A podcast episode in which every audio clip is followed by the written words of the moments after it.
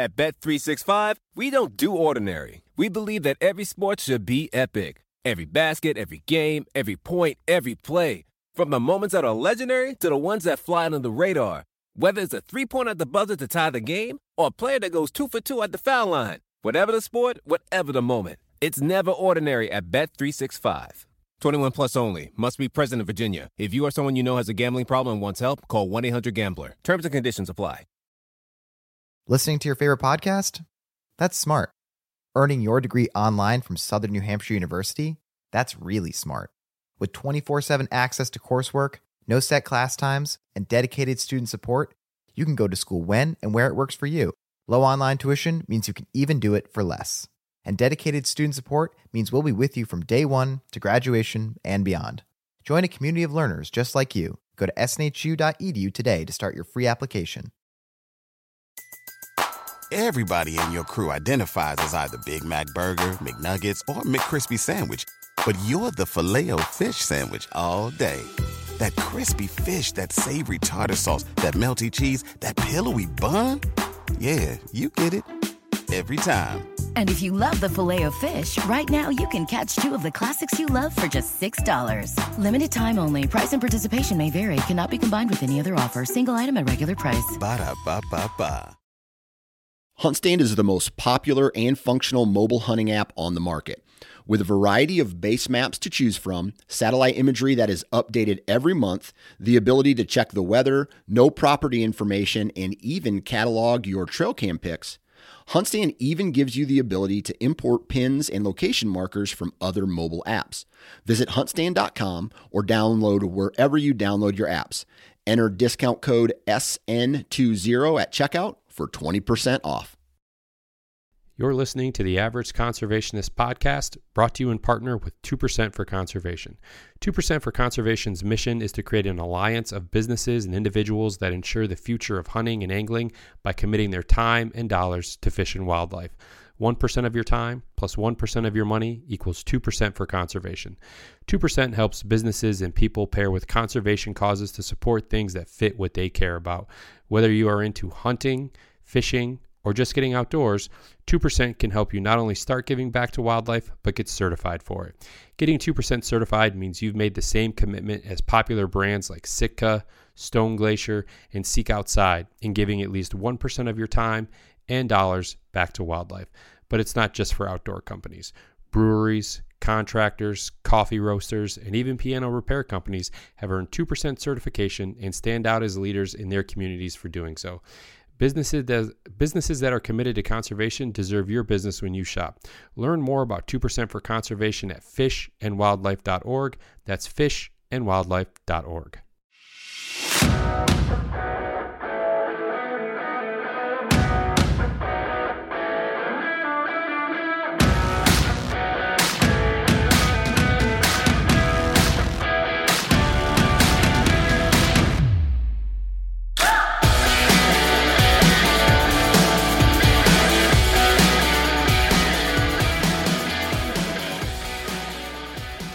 Ladies and gentlemen, good day to you. Welcome back to the Average Conservationist Podcast, and I am your host, Marcus Ewing. All right, today with me, I have two gentlemen from the great state of Michigan um, Dan Nelson, Sebastian Alvarado, and they are with 2% certified local outdoors brand. local outdoors brand uh, is uh, much like the average conservationist is a, it's a lifestyle apparel brand and the the story uh, behind local outdoors and, and, kind of the the evolution of where things started with the brand to where they are now. Some changes that have been made, um, kind of from a branding perspective, and just to um, and, and Dan and Sebastian do a much better job um, going into this, but to something uh, a bit more all encompassing uh, in terms of the outdoors. Uh, Dan and Sebastian, uh, as I mentioned, Michigan guys here, uh, grew up over on the west side of the state, and the two of them, uh, you know, have been or were, um, you know, grew up together for the most part. Um, I would say, apologies here. I'm uh, I'm fighting this terrible cough, and it really kicks in after about a minute and a half of talking. So I'm going to try and keep the intro relatively short here. Um, but yeah, Dan and Sebastian uh, grew up and were were friendly with each other. Uh, they I wouldn't call them like super tight, uh, but they certainly knew each other. And then I think it was probably five years ago or so, um, a random uh, exchange between the two of them on social media uh, has turned into um, just this crazy tight brotherhood bond uh, that, that all kind of formed through the outdoors. And I'm sure uh, many of us listening, or many of you listening, um, have probably have some type of experience uh, along those lines where uh, a bond has has really been formed, a friendship, uh, what have you, uh, through the outdoors in in some capacity. So, with that, again, with the two of them growing up as kind of lifelong hunters and anglers and whatnot, the outdoors and you know, spending that time with family is is certainly something that's near and dear to them, uh, which is is kind of where the, the part of the idea behind uh, local outdoors comes from, and and not only that the the conservation piece uh, is certainly a, a, big one for the guys, and it's. I don't even want to to try to go into it too much because uh, we we take a pretty deep dive and, and we spend quite a bit of time on it, which is uh, which was really nice, and it was um, it was good to to just talk about you know all the different reasons why um, you know conservation is so important to their brand. I mean we've we've certainly had those conversations with a lot of folks in the past, um, but a lot of times I feel like maybe we don't I don't get the opportunity to to spend enough time, and a lot of that is likely my own um, doing, but we really wanted to uh, to put an emphasis and, and, put a focus on that um, during our chat. Uh, so it, it's just um, you can tell that uh, these guys have, have been friends. Um, there was kind of a, an instant camaraderie uh, between the three of us, and and you can kind of tell like as the as the conversation goes on, uh, things we certainly loosened up a bit. Um, not that it was you know stuffy or anything to begin with, but you just we kind of find a groove here. Um, as as the podcast goes on. So great conversation. Um, you know, one that uh, I would certainly like to um, to do again in the future uh, when we get a chance to. So enough rambling. I said I wasn't going to make this long, and here I am. Uh, episode 154 with Dan Nelson and Sebastian Alvarado. Enjoy. Uh, before that, before the conversation with the guys, I want to take a minute to tell you about my friends over at Go Hunt. Now is the perfect opportunity to be scheduling, planning, getting ready for that uh, that big, perhaps fall uh, out of state hunt. Uh, whatever, maybe it's a hunt of a lifetime, whatever it is. Uh, make sure you are going over to gohunt.com, checking out the gear shop, picking up anything that you may need boots, packs, uh, outerwear, base layers, whatever the case is. Also, sign up to be a Go Hunt insider. Sign up and, and, and get the Go Hunt the Go Hunt maps. Um, as far as a mapping system goes, um, I'm hard pressed to find a better one out there. So head over to gohunt.com and help support conservation in the process. All right. From Local Outdoors, I have Dan Nelson and Sebastian Alvarado. Guys, how are you tonight? Great. How are you? Hey, I'm doing all right. I uh, I appreciate you guys making some time sticking with me through the rescheduling process and everything. But uh, another, I, I, kind of alluded to it before we started recording here, but another 2% certified Michigan brand. Um, I'm super pumped to, to talk to you guys and, and learn more about your story and about your, your backgrounds, you know, why conservation obviously is kind of at the center point of, of everything that you guys are trying to do, excuse me, with local outdoors. So before we kind of get into the brand and kind of talk about the origin story there, why don't you guys tell me a little bit about yourself and a little bit about your backgrounds? Sure. Sebastian? All right. So, uh, my family's originally from Chile. My dad's family is. My mom grew up on a dairy farm in north central Michigan. And when I was about two years old, my family moved from Chile back to Michigan. And since I come from half dairy farmers. I learned how to hunt and fish from them and fell in love with it and being outside, living in the outdoors. And uh, my family moved to Ludington in the early 90s, went to school here, grew up like anyone in West Michigan does on the beach all summer and in a tree stand all fall, and then back on the steelhead waters all winter. And uh, left for college and did that and uh, started working. And that's, you know, once you get through the craziness of the post high school college days, kind of reinvent yourself and Yeah. figure out what it is that you actually like to do with your time. Yeah, And yeah, absolutely. so after grad school, well, actually, it was during grad school to keep my sanity. I I fell head over heels for bow hunting, and that became my main passion. And then when I finished grad school, I got a chocolate lab, and I was going to be the world's best upland hunter. And she was about a, about 14 months old and blew her ACL out. So I went and Oh. bought a oh. new bow after I paid for her surgery and fell hard back into bow hunting. And Dan and I actually grew up together, went to high school together. We Yeah. played high school tennis together, and we were always friendly. You know, we skied together on the weekends, but we didn't really hang out with one another. And I was actually living in Pittsburgh, working in the oil and gas industry, and he uh, started following me on Instagram and sent me a message about how great it was to see me getting into the outdoors. And yeah. I sent him a pretty terse message back, like, "Man, I don't know where you've been, but I've been doing this my whole life." Yeah.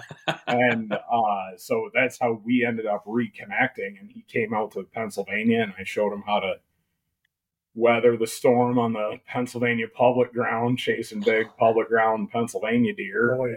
And uh, and yeah, he hasn't been able to get rid of me since. Yeah. So uh, I moved back to left Pittsburgh, moved to Oklahoma, moved back up here in 2019, and uh, about the time I put the last box on the truck, Dan called me and he told me he was also moving back to Ludington, so it worked out perfectly, and so we've been hanging out constantly ever since. And that's this is all part of the origin story too. So Yeah, trying to no, it's good. It's good. yeah. trying to not give too much Yeah. away. I'll let I'll let Dan tell the rest of it. But uh, since we both moved back here to Ludington, it's been just you know shooting bows in the side yard. He's his him and his wife got a new farm a year ish ago, two, two years. Yeah, two- no, one- Yeah. Well, Oh yeah. Yeah, it's been two. Oh yeah. Oh, either way. Um, and helping him get that set up to hunt on. He's helped me on the property I hunt. Just any excuse for us to be outside Yeah. working on working on habitat and chasing 107 inch Michigan whitetail. There it is. Yeah. That's what we That's a all Michigan chase, my monster man. for you. Yeah. So that's Sebastian's background. So you know, I too grew up in Ludington, and Sebastian gave a lot of uh, a lot of our background through high school and how we, you know, knew each other and and you know, didn't necessarily hang out, but we were always kind of in the same place. Um, my story goes with myself going to five different colleges, failing out of a couple of them, finally getting a degree, and then joining the uh, Army. So I did uh, four years of active duty in the uh, United States Army, and after I left the military, uh, I came back to Michigan and I was working for a, a medical device company. And that's actually when Sebastian and I started talking again, was while I was working there. Uh, I was living in Kalamazoo and uh, driving back up here to be able to hunt. You know, I, my, I grew up, you know, we have a family farm, so we got 50 acres that I grew up hunting. And it's been, you know, my, that's been my place ever since I was a little kid. My dad used to take me out and, you know, he, he he kind of kept with it after my brother had expressed some interest and then he had decided he didn't really like it that much and my dad took me out you know when i was eh, probably nine years old and you know one of his favorite stories is being able to take me out at nine years old and i just loved it so much i'd sit there and you know i'd be the one elbowing him to shut up when he was started snoring because i didn't want the deer to get scared away you know um at any rate, so moved back to Michigan. I was in the National Guard for another three years while I was working down in Kalamazoo, and kind of moved around a little bit here and there, and then decided to move back up to uh, Ludington. And, and again, you know, like Sebastian said, it was, uh, you know, we we started hanging out again right after that, and it was really, uh, I think it was actually during, or actually would have been just after our Pennsylvania trip, while I was still in Kalamazoo, that I started Shot Local. And Shot Local is kind of the, the origin story of local outdoors you know, shot local, meaning, you know, I, I harvested this animal somewhere that is local to me, you know, not necessarily, you know, everybody always says, what, what's local outdoors? You know, what's local? Well, local's wherever you are. Local Yeah. is whatever you care about, wherever you grew up. It could be the trout stream that you grew up fishing with your dad in the UP. It can be somewhere out west. It can be wherever you care about that you've been going your lifetime and that you enjoy. And that's one of the reasons why we, you know, stuck with this whole local theme is we want our our you know uh, customers to actually make recommendations on where our donations go. So it goes to somewhere that they give a hoot about. You know, it, it goes somewhere that they actually care about and are passionate about. At any rate, that's getting down the wrong line. Um, so moved back to Ludington and. Like like Sebastian said, we've been hanging out ever since, and it was probably a year after we moved back. You know, shot local had never really gotten legs, never really took off, and and we kind of started talking about it. And we both said, you know, this is a really good idea. It just needs a better execution, and uh, so we started started with a new execution and, and started with the whole local outdoors theme. So you know, we have caught local, shot local, camp local, hike local, drink local, boat local, all these different you know kind of sub brands underneath the local outdoors. And all of these different brands are what we're using to give back to different things that we care about you know whether it's you know we also have golf local you know we give back to to high school golf teams. We give back to conservation. We give back to all kinds of different things that we all care about so anyway that's kind of how we got to where we're at and now we're chugging along I love the the reasoning behind it because, I mean, I grew up in Michigan, very similar upbringing to you guys, where started at a young age, you know, with my dad, my Mhm. grandpa, with my uncle, like all these things, deer hunting, upland bird hunting, duck hunting, all these different types of things.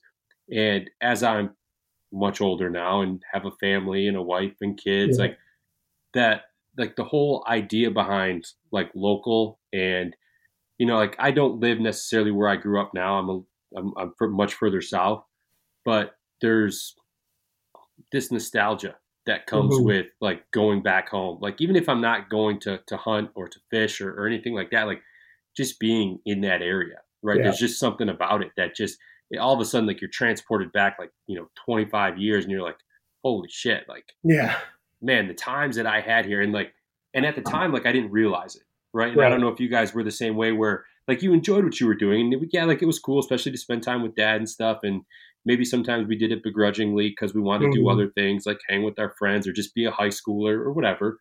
But you get older, and yeah, that's when you start to realize, like, man, that was that was it. Like th- Yeah. those were the good old days, so to speak, Oh, right? were.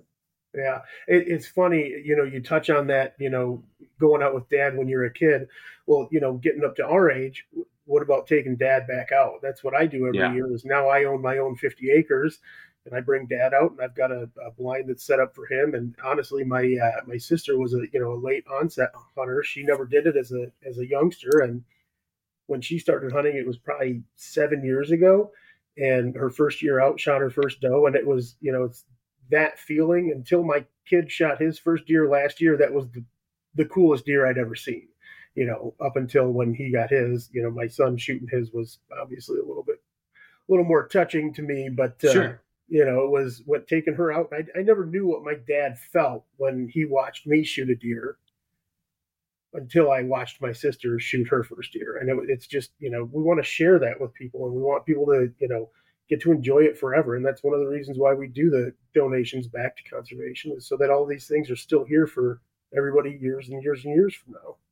Yeah, no, absolutely. And for you guys who have been obviously doing this for a long time, and I, I'm just kind of curious if you if you feel the same way that I do, or you kind of hit that point, like you've you've been hunting, you've been fishing, you've been doing all these things for a really long time, right? And certainly Mhm. there's been highs, there's been lows, but for the most part, like you could probably look yourself in the mirror and be like, you know, what? I've been pretty successful at this, right? Like Mhm. I've, I've shot a lot of good deer or turkey, I've caught a lot of big fish, whatever the case is but that you get to this point in kind of your outdoor journey, right, where you're, you just have so much fun. Like it, it, it becomes much more about the pursuit than the kill, so to speak.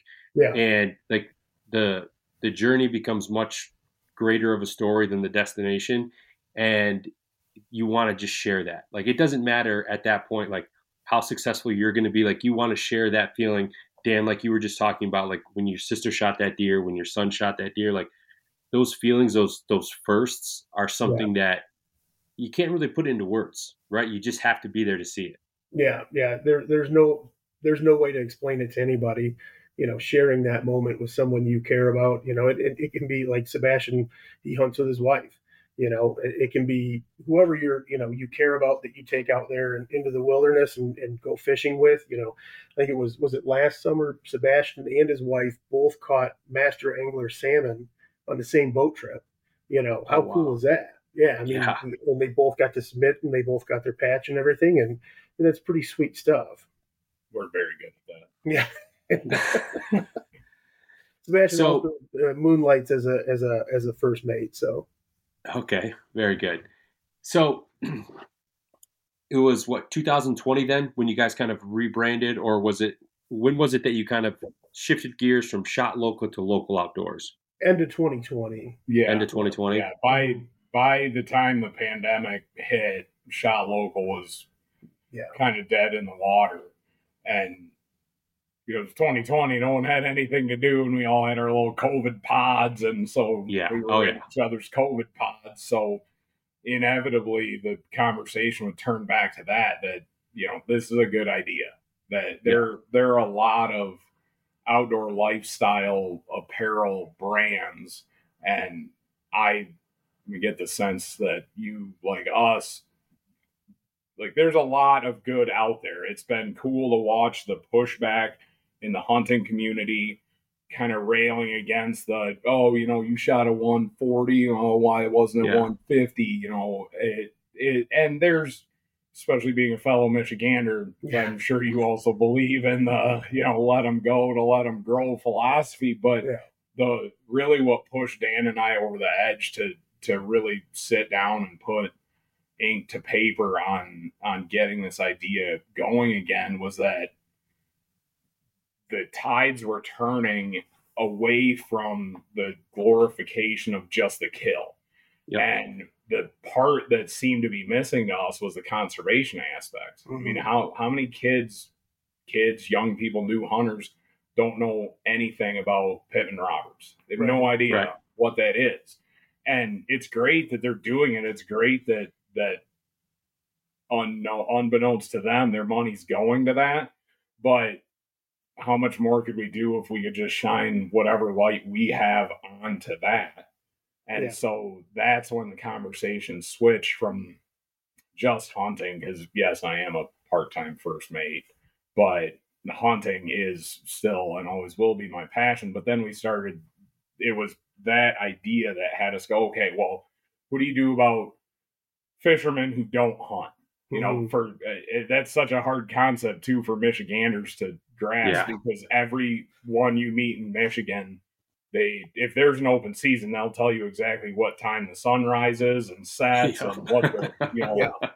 how big this needs to be to be a keeper and that and you know it, it's it's it was that might have been one of the most difficult things for Dan and I to wrap our heads around is do we really need to do caught locals? Like, does anyone actually really just love to fish, or can we just sell camo hats to guys that love to bow like us? Yeah, yeah. So it, uh, oh, I lost my train of thought where I was going with this. No, uh, but I, I like that thought process because yeah, I've said this before on the podcast. Is a lot of times I think Michigan gets kind of slept on as yeah. far as like a state and what it has to offer for the outdoors because. Mm-hmm I, I, and maybe it's just because people tend to look at the deer hunting and go, well, it's not Kansas, it's not Illinois, it's right. not Iowa. Yeah, like it's not some of these other Midwestern states. And I'm okay with that.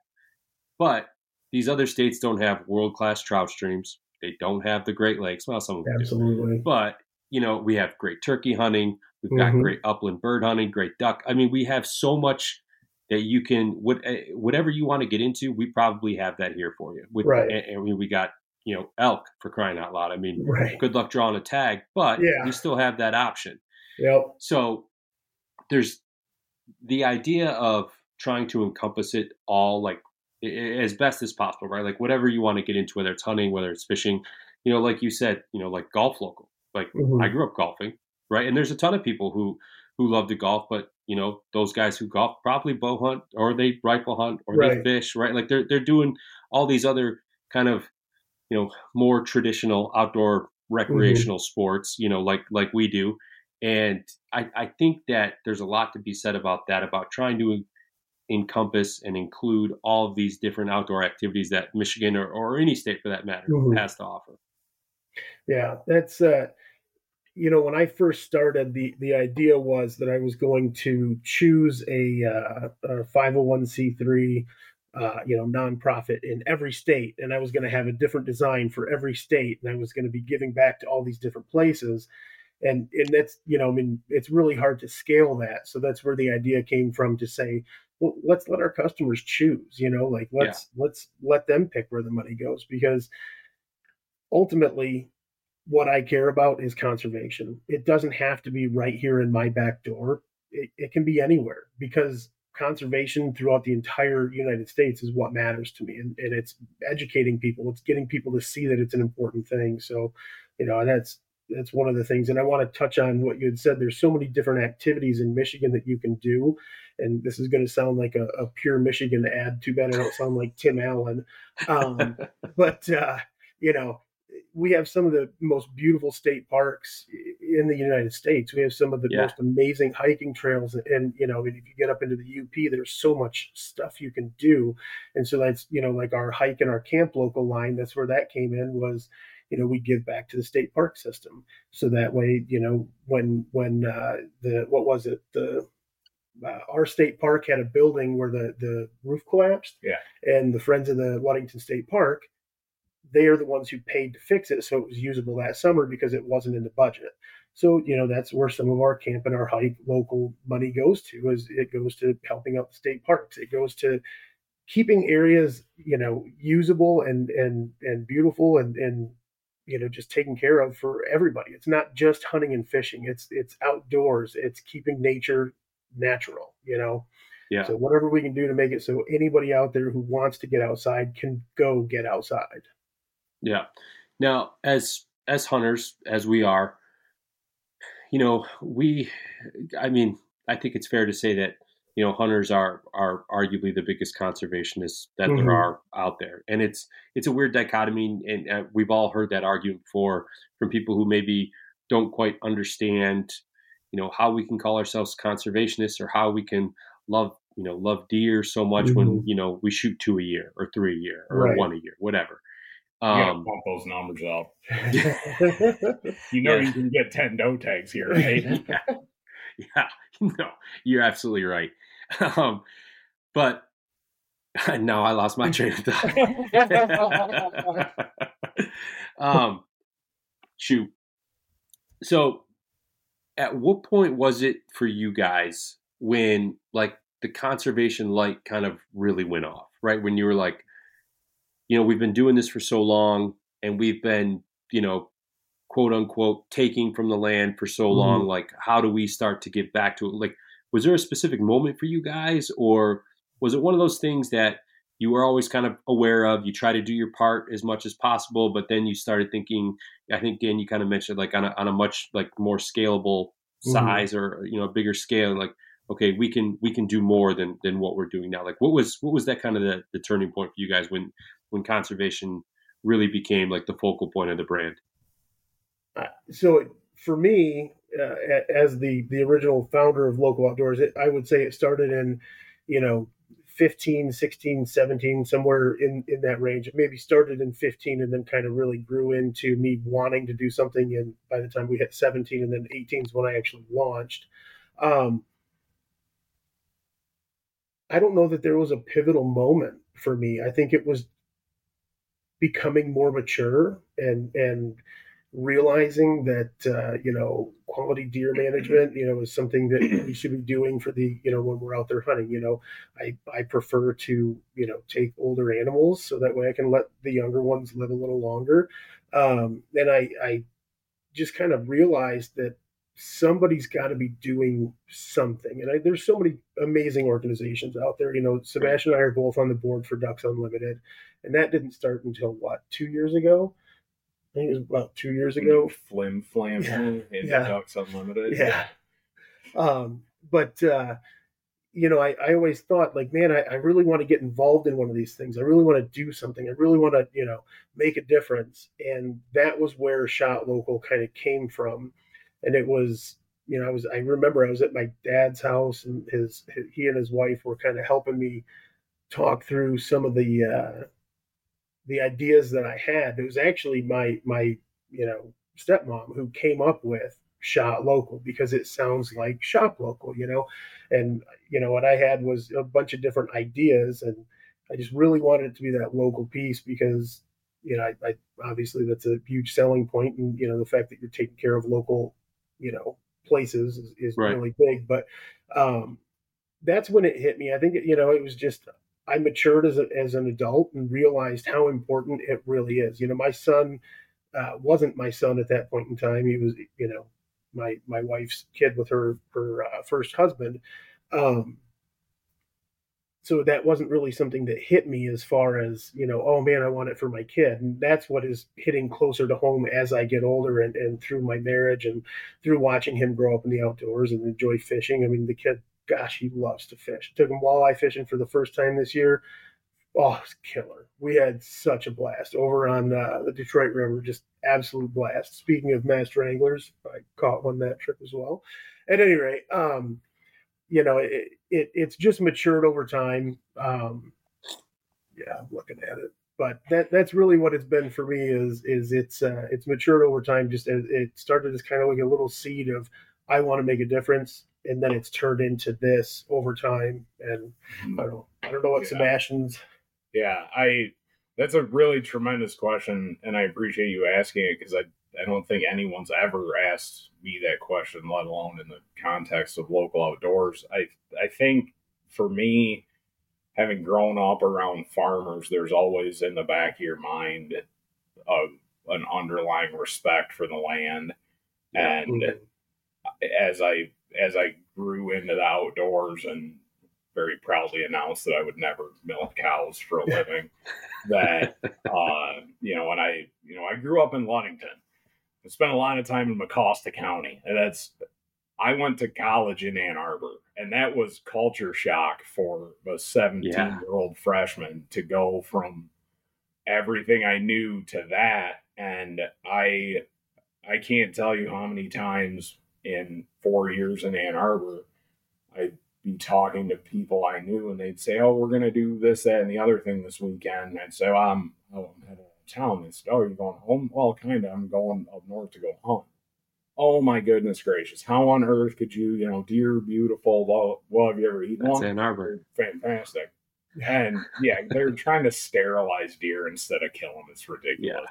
But yeah. either way, tremendous school. Don't regret anything about it. But I had some weird interactions, and I do think it's part of the story that I that was maybe the first time I realized there are a lot of people who don't know what hunting and fishing does to make mm-hmm. sure that they can get on their high horse about not hunting and fishing. You know, how many people right. don't realize what the annual deer harvest does to make sure that people aren't smoking deer on the freeway every time they leave their house. Right. Yeah. You know, yep. yes, deer are they were here long before us. They'll probably survive an apocalypse, but left to their own devices, they will breed to the point where they eat the land barren mm-hmm. and yep. uh, then eventually starve to death, which is way worse than being respectfully, responsibly harvested by a hunter. Yeah, absolutely. And look at what's happening with Kruger National Park with the elephants that are migrating in. There are other species that are trying to leave Kruger National Park in South Africa because the elephants are coming from the entire eastern side of Africa because they know there's food there. Yeah. And it it it through all of that, I I realized that not everyone is doing just a little bit. Because if everyone did just a little bit for conservation, we probably wouldn't need Ducks Unlimited or the Rocky Mountain Elk Foundation, all great organizations. Yeah, and I don't really think good point. you'd be doing what you're doing. I'm sure that we wouldn't be doing what yeah. we're doing because eventually I realized that holy crap, hunters and fishermen, we're the only ones that are actively doing this. Whether we yep. realize it or not, we're the only ones actively participating in conservation. So, uh, and just like Dan said, just like you said, I think there's a, um, uh, the realization comes with some age and maturity as you grow into the into the the outdoors and you realize how much it's done for you as a person. The Yeah. lessons it teaches are second to none. I mean, you can make Yeah. the team sports argument all you want, but if you want to learn about patience, Hmm. go ice fish. Yeah. Yeah. Uh, yeah. Go sit in a tree stand mid October. Yeah. And then talk to me about patience. Exactly. Mhm. Swatting mosquitoes when you get in, Yeah. shivering to death when you get out. Yep. And and I think that uh you know when Dan launched Shot Local, I was very very excited about it. I know I wasn't the first hat order because we were in the middle of moving to Oklahoma. Yeah. so I know that. I lived in Oklahoma.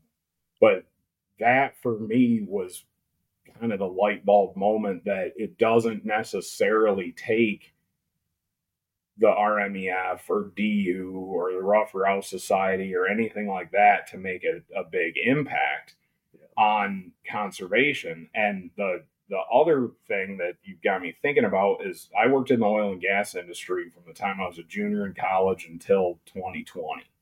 And say what you will about the oil and gas industry, at least we're not lithium miners. Um, they, uh, the the last four years I spent in Pennsylvania, uh, the client I was working for was a pipeline midstream company. And that was the same time that the Line 5 stuff kicked off in Michigan. And, you know, I, I hope that no one sends you or me death threats over Line 5. But either way, one thing that a lot of people don't realize is that when oil wells get drilled and then reclaimed, or pipelines get installed and then reclaimed, just how much good that does for the environment they're in and the wildlife that they're in. I I was directly involved in about 40 miles of pipeline in Pennsylvania. And to this day, I get text messages all fall from landowners I worked with, like, "Holy cow, Smash! You won't believe the deer I shot off your pipeline." Like, man, I haven't worked for them in five years, but awesome. what, are you, what are you doing next weekend? Can I come Yeah. visit? Can I come back? Yeah. up? So Yeah. You got some room for me? yeah it it, it was really kind of eye-opening for me to see it that it, it wasn't just conservation organizations there are other industries that Yeah. and i don't i'm not going to say that the oil and gas industry goes out of its way to protect hunting and fishing and habitat improvement but the way the rules and regs are you know you can't just slam a pipe in the ground and call it Right. good and kick some dirt over it it has to be reclaimed Yeah. they don't get their permits released until there's x percentage of vegetation growing on it and they they're not out there planting the same scott's grass seed you put in your front yard the the mix my client used in pennsylvania was developed by penn state university for them for the region of pennsylvania that they were in not only so that it would grow but so that it would give back to the environment because you know we might have to take some trees out here we're cutting through ag ground there and it that was part of my like aha light bulb going off Yeah. moment about conservation coming from so many different places and so when dan first called me and pitched shot local to me i said lyman what do you need me to do? He was like oh hold on. We gotta Yeah. hold on. I wasn't ready for that big of a commitment. right. So it i again i think i think it's and i i do going back to what i said earlier i think the tides are shifting a little bit on conservation.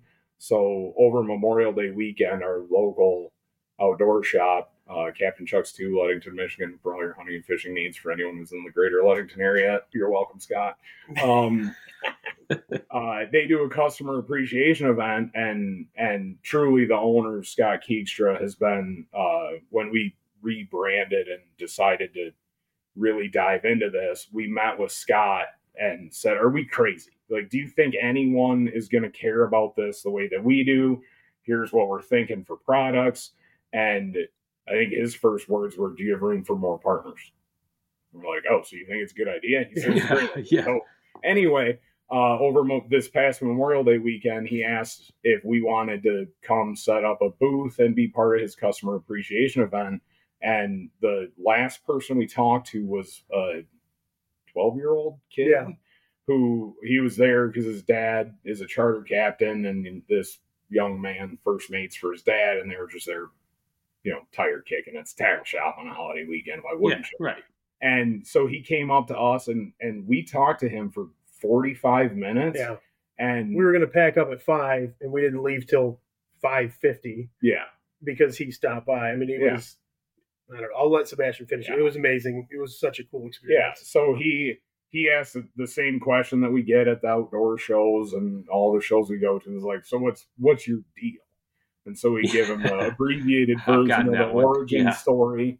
And when we brought up conservation, his eyes lit up and he said, "Oh my God, that's what an amazing idea! I don't think enough people are talking about this. I don't think that people realize." He brought up. I don't think he could have recalled Pittman Roberts if his life No. depended on, but he brought that up, and and that's really what spurred the conversation that we ended up having with this uh, young man. And it, as Dan and I were loading the truck to leave, all we could talk about was how when we were that age, conservation was the furthest thing from our minds. It Yeah. was like, come on, November 15th, I just want to shoot Yeah. deer. That's And it. So uh, again, I think I think we're we're all of us that are focused on conservation. I think we're in a unique spot in time where even even you know 10 11 12 year old kids know what conservation is and they're excited about it and excited for ways that they can be impactful too Yeah, yeah no, that's Sebastian. You bring up such a great point there, and I've eh, I'm going to sound like a broken record because I've, I've I've talked about this with a lot of people in the past, but there's this changing of the guard when it Yeah. comes to the outdoors, right? Like guys like us, uh, you know, kind of like our our age demographic, like we're we're kind of becoming at the forefront of the outdoors, of hunting, of fishing, um, of conservation. And I think that for all that social media is, I mean, there's really great things about it. There's really shitty things about it, Yeah. right? Um, the good things are certainly that you know this young this young man that you guys had the opportunity to speak with for at your at the at the customer appreciation day there. He, I'm going to go out on a limb here, but he's probably grows up in a family who likes to hunt or to Oh, fish. Um, and you know like most young kids he's you know probably on social media so he's getting if he's you know i guess following or you know tuning into kind of the right people in the industry like he's getting a a strong dose. I know that's not anywhere. He gets a he, he's getting a strong dose of like that conservation message right? Yeah. because you know i think back to when i was a kid and you know my dad you know he did everything from tie his own flies. He built his own drift boat. I mean he did Oh, all these cool. things for fly fishing. I mean he was he loved to hunt. Like he just he became super obsessed with whatever it was um you know what whatever pursuit it was.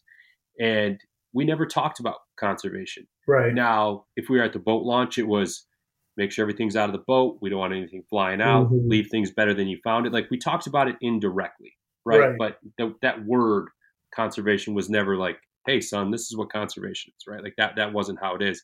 And i think that as as time goes on as social media becomes more prevalent as you know guys like us are, are getting our kids our friends into the outdoors like those conversations i think are a little bit more readily available. And there's other things out there like social media that can kind of echo those same things that we're trying to teach the next generation you know? Mm-hmm. Yeah, yeah, that's that's so true. That's, and I think you know part of what our our main mission is not only to give back, but it's to educate. It's to you know let people know what they can do to to help. And and you know I mean that's probably the most. And I, like you said earlier, sound like a broken record, but that's the most important thing to us is to be able to give back and educate and help people realize how important this is, so it's still here.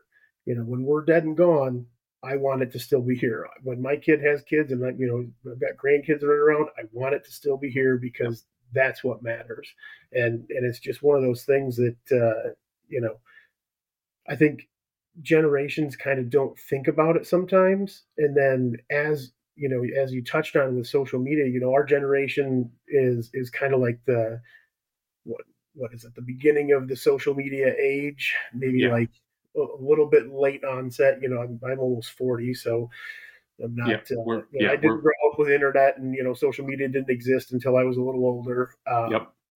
But you know, having folks like us out there promoting these ideas is what gets kids to see it and realize how important it is. And and to you know, to touch on Sebastian's comment about the that young man that stopped by, you know, he said, "How cool is that? Like that's amazing. I love what you're doing." And for a kid who's 12 or 13 years old to really grasp that, know, I don't, you know, my son would grasp it because I I preach it, but this kid, you know, I mean, he just thought it was the coolest thing in the world that we're giving back, and and that's you know, that's what we want people to realize is is it's not about us, you know, making a buck. It's about us making sure we can protect these things that we love.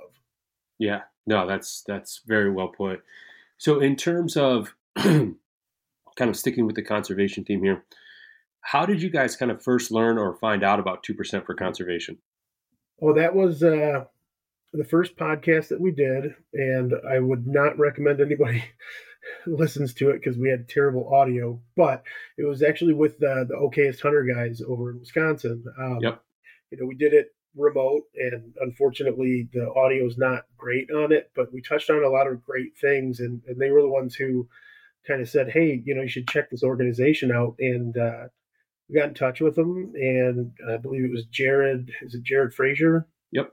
Yeah. So Jared, uh, you know, we emailed back and forth a couple of times, and he set up a call, and you know, Sebastian and I got on and talked with him, and and it was just an amazing conversation. You to to hear that, you know, he's doing what he's doing in order to bring all these businesses together to make a bigger impact. That's a huge deal because when you think about how much is actually coming in from the bigger brands and the smaller brands and all everybody in between, that's how you make an impact bigger than the Rocky Mountain Elk Foundation, bigger Yep. than you know Ducks Unlimited, and that's how you make an impact for for all the the folks that are out there. You know, all the uh, the consumers who are buying product i- is they see all these different brands being a part of this, so then they they respect it even more. And and you know, I mean, it, it's been great for us because I think we've had a, a number of folks who've stopped by when we're at a trade show or something like that, and they see the two percent and they say, "Well, what's this?" And you know, we kind of tell them about it, and we say, you know, we're committed to making sure we're we're following these rules, and and we're donating this much back, and you know, we're giving this much time back, and and I think it hits home with a lot of folks that we that we talk to at these events, and and some folks it might blow right over their head, they don't really care, but it doesn't matter because they heard us talk about it, and the next time they hear about it, or the next time they think about it, they're just going to have a little bit more respect for it because they've heard it over and over again when they've been seeing these types of brands out there. Yeah, no, that's you, bring up something really, really kind of important about two percent and how they're bringing all these brands. I mean, when you kind of look at the, the totality of an organization like two percent, Mm-hmm.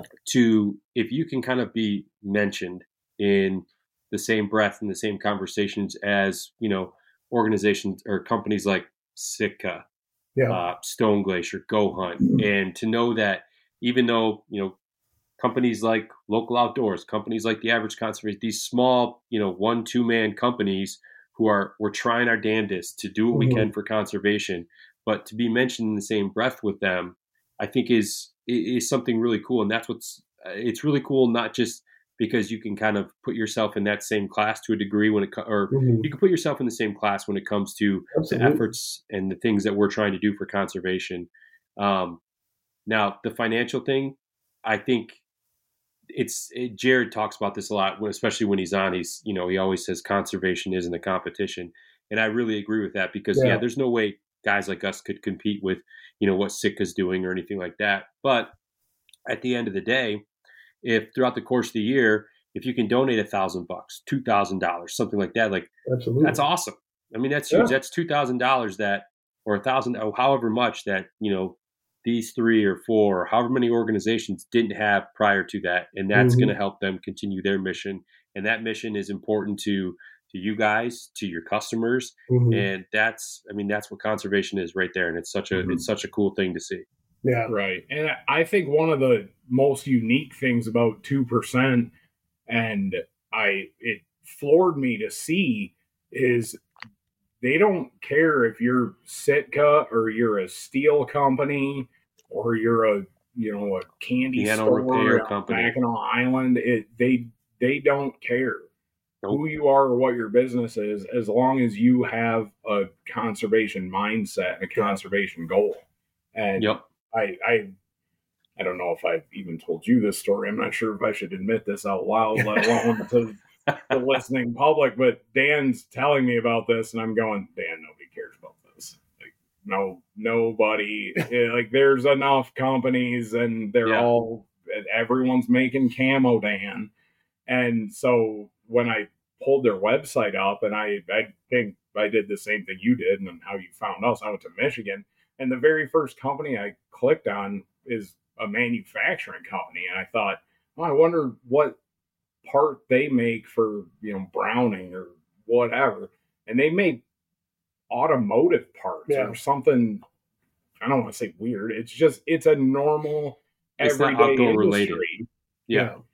And that has exactly it has nothing to do with hunting. It's you know it's not a downrigger company. It's but the the owners, the top of that corporate food chain, said, you know what, this is something that we care about. It's something that we think our employees care about. Mm-hmm. So we are going to make sure that every year we give back two percent to conservation.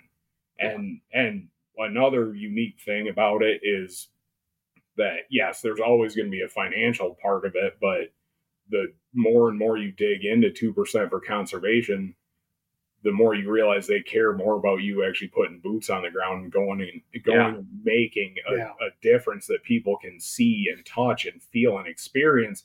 And there again, from a conservation standpoint, I think that's the most impactful way to reach people who aren't dyed in the wool hunters, fishermen, outdoors folks is being able to say, we did this. We cleaned this public beach. Something or this tangible. Stream Yeah. or because then it's there for everyone to enjoy the way that Teddy Roosevelt had it in his head when he set up the national park system. It's for everyone. It's not just Yep. for Yeah. hunters. It's not just for fishermen. It's for the people to Yep. go experience it. Yeah. Without getting sidetracked too much, you know, it's interesting when if you go to fishandwildlife.org, 2%'s website, and you look at all the different brands, and Sebastian, you're right. There's, I mean, it doesn't matter. I mean, I've had companies who repair pianos, I've had real estate agents. Uh, I mean, I've had traveling veterinaries, vet- veterinarians, excuse me. Uh, I mean, it's just this wide variety of photographers um, that that see the value in the outdoors or have some connection to the outdoors and want to continue to give back. You know, what you don't see a lot of. You don't see any bow manufacturers. You don't see any any big name firearm manufacturers which is always surprising to me. Um, I don't want to bash people because I mean, I, you know, like I use a bow, I use a gun, you know, I, you know, I, I'm still going to use these these things, but it, it always kind of surprises me that you have, for the most part, like well, if you look at a bow, you have a bow that's designed for, I mean, either target archery or for hunting, right? Like those are kind of your two categories, and I would say there's probably a lot more hunters than there are target archers out there when it comes to using bows oh yeah. and there's not a single bow manufacturer up there. I, I don't know why that kind of sticks at sticks in my craw a little bit sometimes when you know you you know that I don't know over half your customer base is using it for hunting and you're Right. not giving back or maybe you are I don't know but I don't know I just thought that was kind of interesting I have I have some offline thoughts that I'm willing to share with you about this, but That's fair. I don't think it'd be good for any of us to bring it up. that's fair Yeah. So, I, you guys have both kind of talked about this throughout the course of our conversation here. When it comes to donating your funds back or, or spending your time with getting the boots on the ground, like you just mentioned, how are you guys deciding, you know, where where those donations go? Um, you know, where you're going to volunteer your time at? What is what does that process kind of look like for you guys? we we came up with the concept that that we want our customers to choose where the money's going and that's really to speak to our the local piece of our brand and and that way they know it's going somewhere that they care about. So the the first major donation that we had was kind of like from when we started and and partway into uh what was it 22 um we we did a drawing and it was just one of those random spin a wheel things on instagram and i put everybody's you know like first first name and, and last uh, initial. And uh, everybody who was a customer of our online store it was entered into that drawing. You know, we did posts about it, told everybody about it, did the little drawing thing, and and it ended up being uh, one of our friends' moms who had purchased some hats for family. So she got to pick where that money went, and so she chose the uh, t- uh, Tennessee National Wildlife Federation.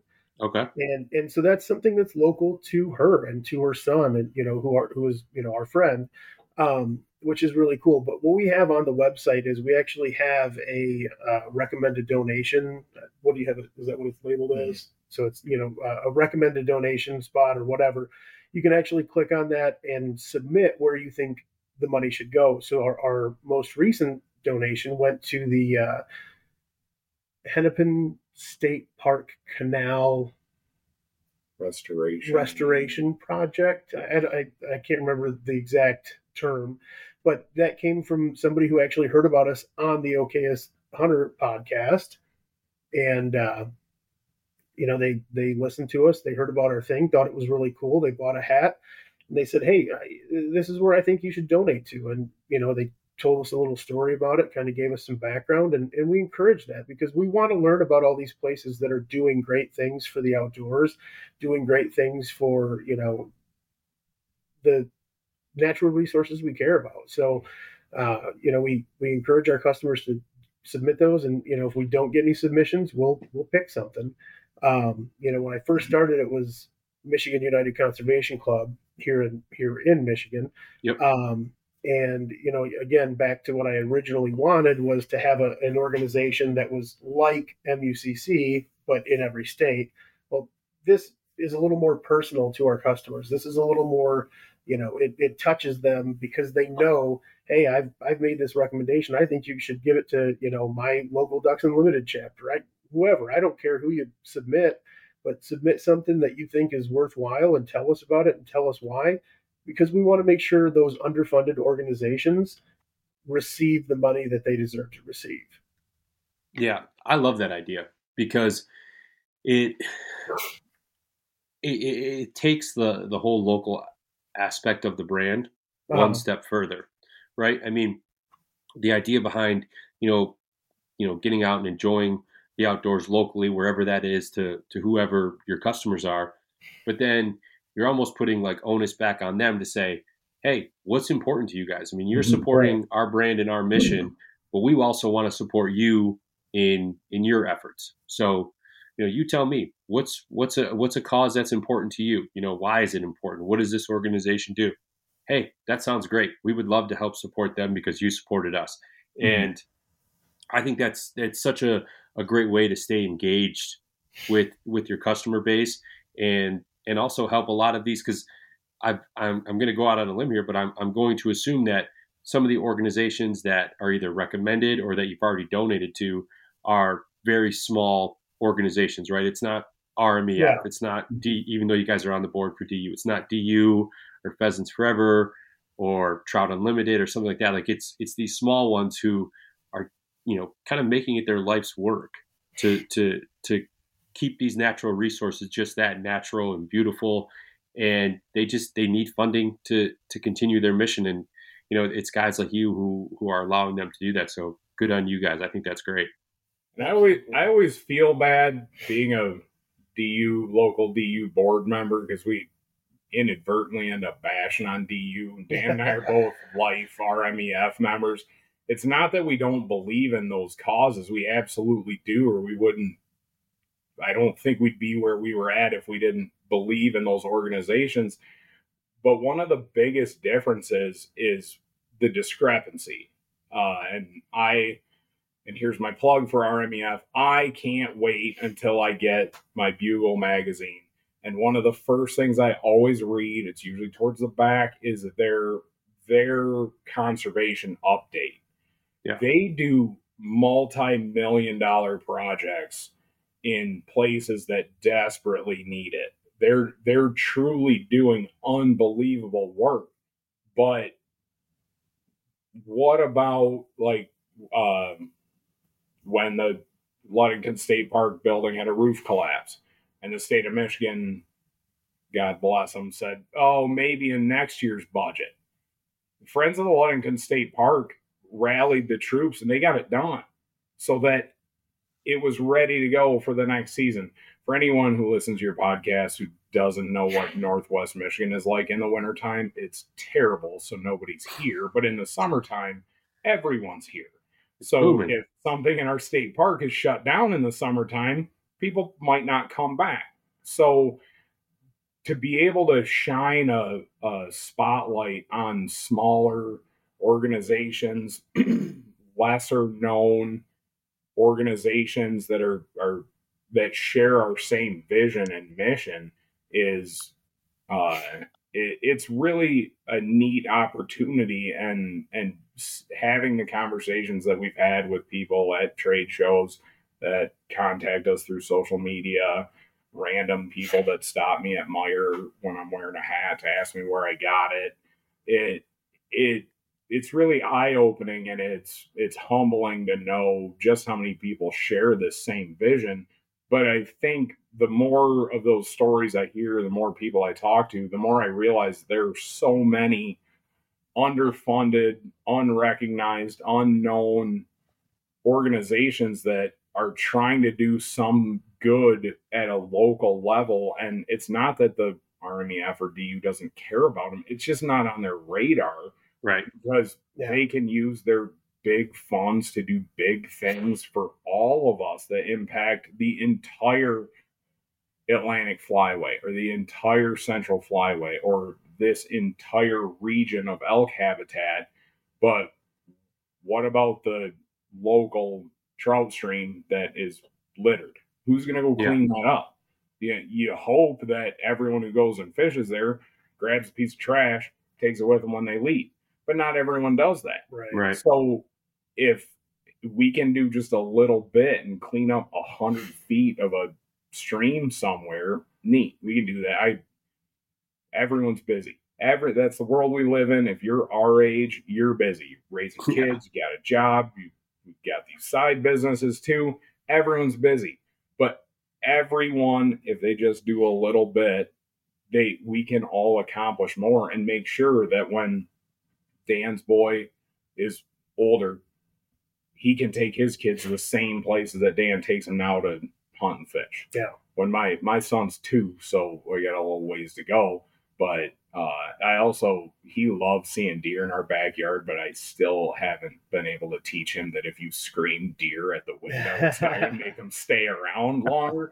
But I I want him to be able to go hunt the Moraine State Park in Pennsylvania, which is 45 minutes north of Pittsburgh. That's a huge city. Yeah. It would be very easy in a few years for Pittsburgh to just swallow that part of the state up and say, well, this is, you know, these are condos now. Good luck. Yeah. Oh, yeah. For sure. and it, it, nothing would make me happier than to be able to take him out there and say, oh, this is where daddy missed a 170 inch public ground deer at 22 yards because he panicked. It- it- we want to make sure that that places like that stay open and accessible to hunters, fishermen, bikers. That was the worst part about Moraine is people on bikes just driving randomly through there. Hey, what are you doing? Trying to What be does it quiet. look like? Mind your business. Yeah, exactly. Keep pedaling. you know it's uh and, and that it's a really good point sebastian because you know if if let's say you know you guys have a, a- a goal to to donate five thousand dollars next year or this year whatever right just arbitrary numbers and you're trying to decide where you want to donate that money where you want to give back to and yes, you could donate to one of these, you know, one of the biggest organizations out there like RMEF, like DU, and that's awesome. I mean, you guys contributed. That's great. There, there's nothing to hang your head about. But if you don't, DU, RMEF, like they're going to be fine. right? Yeah. They're still going to complete their mission or continue moving their mission forward. However, you know, Friends of the Ludington State Park or you know any of these other small organizations, that five thousand dollars that could help keep you know a seasonal employee who's in charge of you know cleanup projects on the books and get Right. you know all this work done throughout the course of the summer or you know it could help fully fund you know some project they have that they're you know kind of trying to accomplish on a shoestring budget and yeah that's i think that's where companies like ours especially like yours can can really make a difference when you you you really kind of lean into that local aspect and and and, and give back where it's really truly needed and again i i applaud you guys because i think that's absolutely the best way to do it Thank you. We, we really appreciate that. You know, it's it's hard to get the message out there, but that's exactly what we're doing here right now is trying to get Yeah. that message out there so everybody can can learn about it and understand why it is we're doing what we do. They can hear the passion when we talk about it.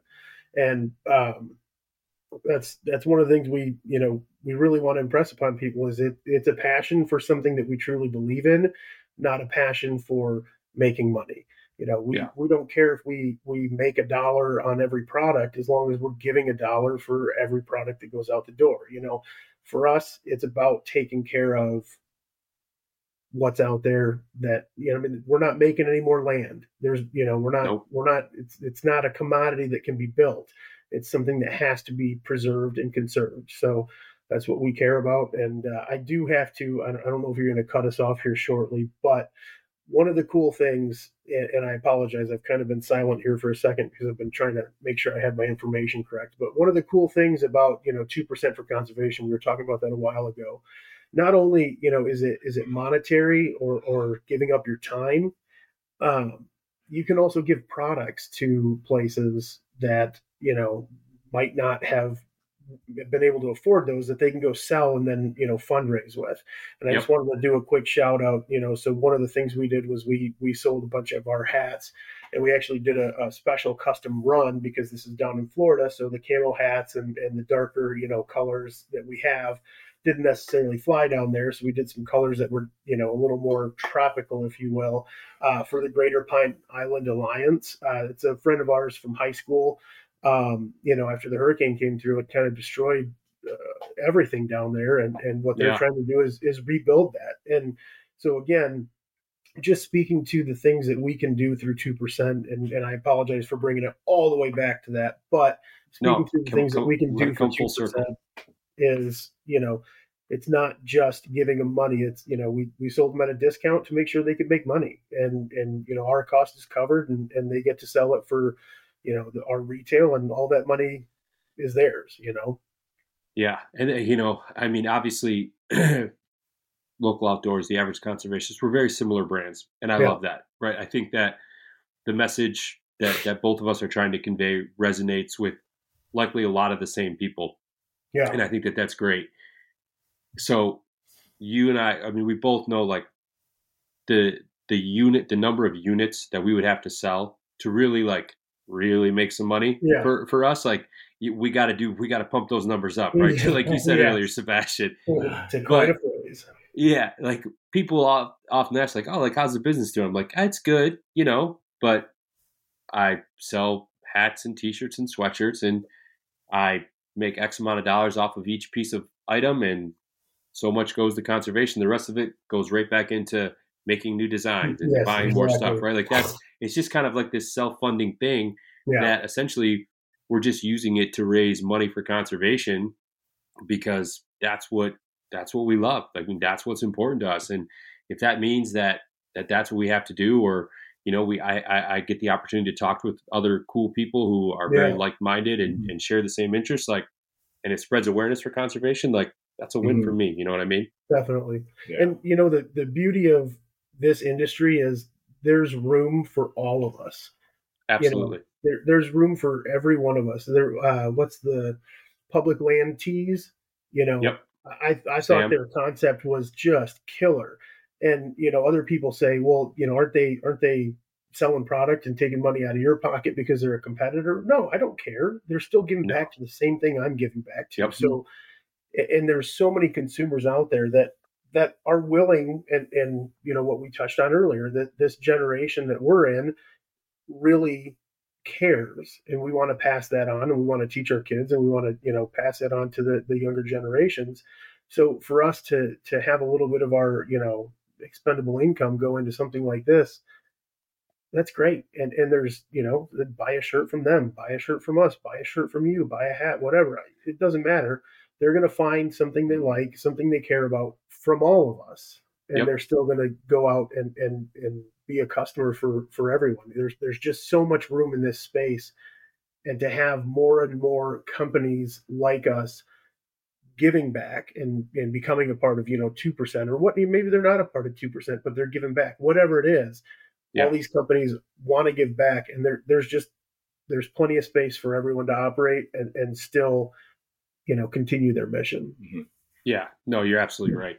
That's the thing I, I and you guys have, have certainly probably found this or realized this over time is that you're almost going to have like three types three types of customers. You're going to have one who love the mission and want to support it that way. Mm-hmm. You have people who are going to buy your products because they like you guys, right? right? Like whether it's friends or family or people you meet at a show, like you guys just hit it off and they like that. Then you have people who are just going to buy your stuff because they're like, oh, "That's a cool shirt," right? Like, yeah. yeah. I don't know, like they don't care about the mission, they don't care about you, they just think it's a cool shirt, so they're going to buy it. And everyone's money spends. Everyone's money's green. It right. all goes back to conservation. So exactly. However, someone you know lands on on on your brand, like, hey, your money spends in conservation just as as well as anyone else's. Yes, you know exactly. what I mean? Yeah. Yeah, so, absolutely. Guys, before I let you get out of here, I know we're we're, we're over an hour here, and it's that's all right. Okay, all right, good, good. We're I mean, let's call it summer, right? I mean, I don't know about you guys, but my kids, yeah. their last day of school is tomorrow. Okay. Um, so they're they're we're we're into summertime, yep. which means we're real close to fall. What do you guys got in store for this coming season? We have product wise or hunting. No, no, no. Like like what kind of like what kind of hunts you guys got coming? Oh yeah. Anything big? We drew Kansas tags again this year. All right, I'm just yeah. gonna end this now. Hold on. so, no, that's exciting. Is, we're very excited about it. The last time we went, so Sebastian's been going for a number of years, and not every year, but you know, on and off, etc. And uh, the last time we went, uh, Sebastian and the other fellow we went with both tagged out, and I was last day, you know, final sit and just nothing. I just couldn't get anything to come in. And, and it's funny being a Michigan hunter. I, man, I can't judge a buck. If it's got 10 points, if it's got eight points, I'm super happy. You know, yeah. and I, it, it's it's really neat. It, one of the cool things about sharing this experience with a friend is that they can teach you. So through my friendship with Sebastian, you know, he's shown me deer, or we've seen him on the side of the road, and he'll say, "How, how old do you think that is?" Oh, it looks like a three and a half. And he's like, wow, it's actually a two and a half. And here's why. And, and that stuff I didn't care about until, again, back in that like 17 time frame, you know, it's something that didn't necessarily matter to me because I was a I was a Michigan hunter, man. If it was brown, it was down. There it and, is. You know, yeah. I mean, where we're at right now, we have uh, you know, my neighbor well. exactly. and, yeah. You know, it, it's it's really cool to be able to share that stuff with friends and family. You know, like uh, from what I've learned from Sebastian, I've been teaching my sister and my dad, and you know, I teach my son, and and it's really cool the community that we have because throughout the hunting, fishing, outdoor community, there's so much knowledge and there's so much, you know, information that can be passed and shared that, yeah, I mean, there are people who have forgotten more about hunting than I'll ever know in my life. Oh, yeah. And, and I love talking to them because I'll learn something new. And I think that's one of the really cool things that bonds all of us as outdoors people is that we're always sharing and learning and, and finding new strategies or tactics or whatever it is with each other. And I think that's a really, really cool thing that we get to do. Yeah. So Kansas, that's yeah. exciting. Are you guys planning for that? Like, I don't know what their seasons are like from like from a date standpoint, but are you thinking like November timeframe you'll be down there? Yeah, I think we we come back on the 12th. I know yeah. that it's like the fourth yeah. through the 12th, fifth through 12th, something, something like, that. that. Get back right before rifle opener, or I shouldn't say rifle opener. You know, we're in Michigan, gun opener. Gun opener, yeah, yeah. all those south of the shotgun line people. Ugh. Did you know? did you know that the Southerners call us the the rifle line? They they miss define The, the shotgun line. line. It is a shotgun line because we get to hunt Yeah. like normal people with Yeah. centerfires. Yeah, exactly. They're Yeah, for the longest time, I didn't even know that you could that you had to hunt. I mean, this is when I was young, obviously, yeah. but that you know, in certain parts of the state, like you couldn't hunt with yeah, like a traditional rifle, like you had to use Yeah. a shotgun. But now, I mean, things have evolved, and some of these like 350 and 450, like Bushmasters or whatever. Like, I mean, it's it's Yeah. you can reach out and touch something for Oh yeah. Oh, You might you as well just couple a hundred yards. yeah. I mean, my come on. my TC Encore muzzle loader is basically a rifle. yeah, yeah, It's not- exactly. So you Um, you've asked us a, a lot of questions this evening, and Yeah, I've got one to come back back to you with is uh, how do you feel about the the tag system here in Michigan for oh my god! for- we're gonna start. That's, we Yeah. made it this far, and now we're gonna start a fight on the podcast. Yeah, well, you know, I feel like this is something that uh, Michiganders, and, and I, I apologize if you're listening and you're not from Michigan, but maybe you're going to learn something new.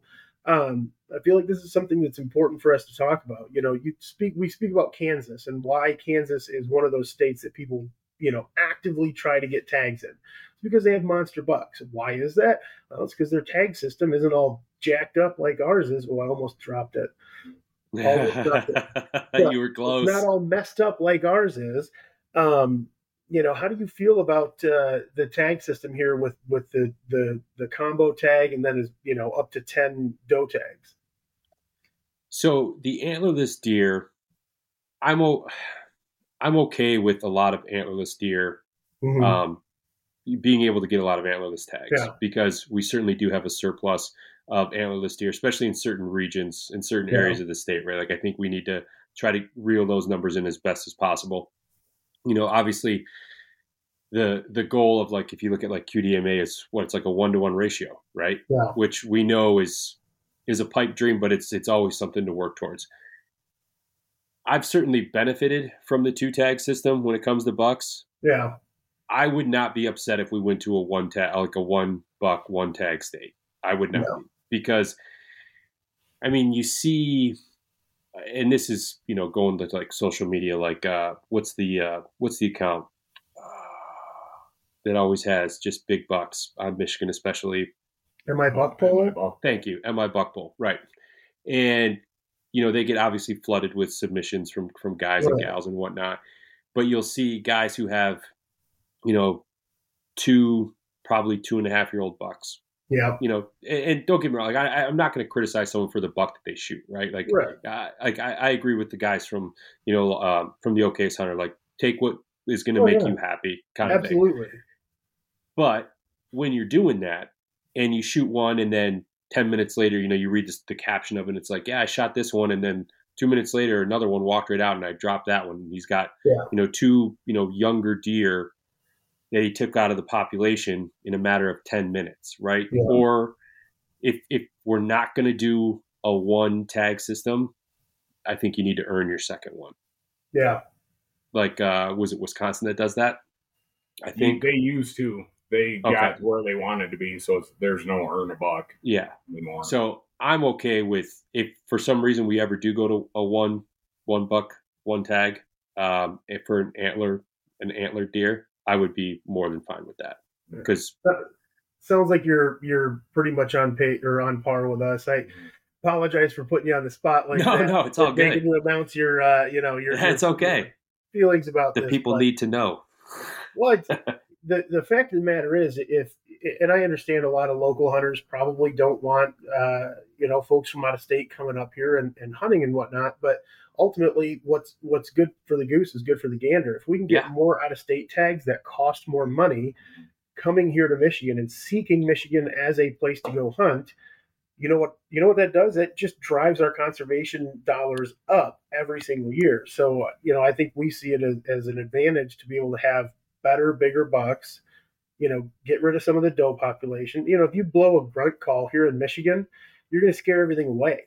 You're not going to Yeah. call anything in. You know, No, so no tactics that, like like what like the the approach that you guys will take in Kansas is far different than the approach Right. you would take here in Michigan, right? Like it, it's funny. Dan how to use rattling antlers Yeah. because he was he was like tickling them together like they were glass, and I was like, no man, like these You gotta deer are get- angry. Yeah. They're But that's angry. just you it, gotta like- get after it. How Yeah. often do you hear of guys in Michigan like really rattling in Yeah. a buck? Right? Like Unless it's you're in Livingston, Washtenaw County Yeah. area, it's, yeah, Jackson. County. Yeah, like it, it's it's rare, right? It's just it's there's so much pressure, especially in certain areas that Mhm. yeah, you, you sneeze and deer are like, nope, I'm Yeah. done. You know what I mean? So yeah, Yeah. I think there's certainly um Most deer in Michigan have to compete for food, not for breeding. Yeah. rights. Right. They have to Yeah. compete for food, and that's not a territorial thing. That's a just keep walking until you find it. Yeah. Yep. Yeah. Sebastian, Dan, this was awesome. I really Yeah. enjoyed the hell out of this. I appreciate you guys you. making some time. Um, yeah, love to get you guys on again in the future. Maybe after your Kansas hunt, share some Yeah, stories and I um, would love yeah. to. yeah, Love to. Yeah. Yeah, Well, we I really- appreciate it, We guys. might need to air that one a little bit later. and Get it in That's the, fair. uh, like 10 p.m. Yeah, time yeah. slot. All right, guys. Well, have yourself a good night. And again, I appreciate you joining me. Thank you. Thank Thanks you. for having us. We appreciate it. Appreciate yeah, it. absolutely. All right. Well, there you go, guys. Another episode. Uh, thank you again to Dan and Sebastian for joining me uh, on today's episode. Uh, I would also like to thank 2% for Conservation. Uh, and if you're interested in learning more about 2% for Conservation, you can visit their website, fishandwildlife.org. And over there, you're going to see all the certified brands that have committed to conservation that you should support when you shop. I also encourage you guys to give 2% a follow on social media, where it's going to be only positive, conservation driven content that lands in, lands in your feed. So it's uh, something you will certainly enjoy. So, again, if you'd like to learn more about 2% for conservation, you can look for them online on social media or at fishandwildlife.org. Thanks for joining me this week, everyone. Hope you enjoyed the episode. Uh, stay tuned. Got another great one coming for you next week. Um, but until then, stay safe out there and remember that conservation starts with you.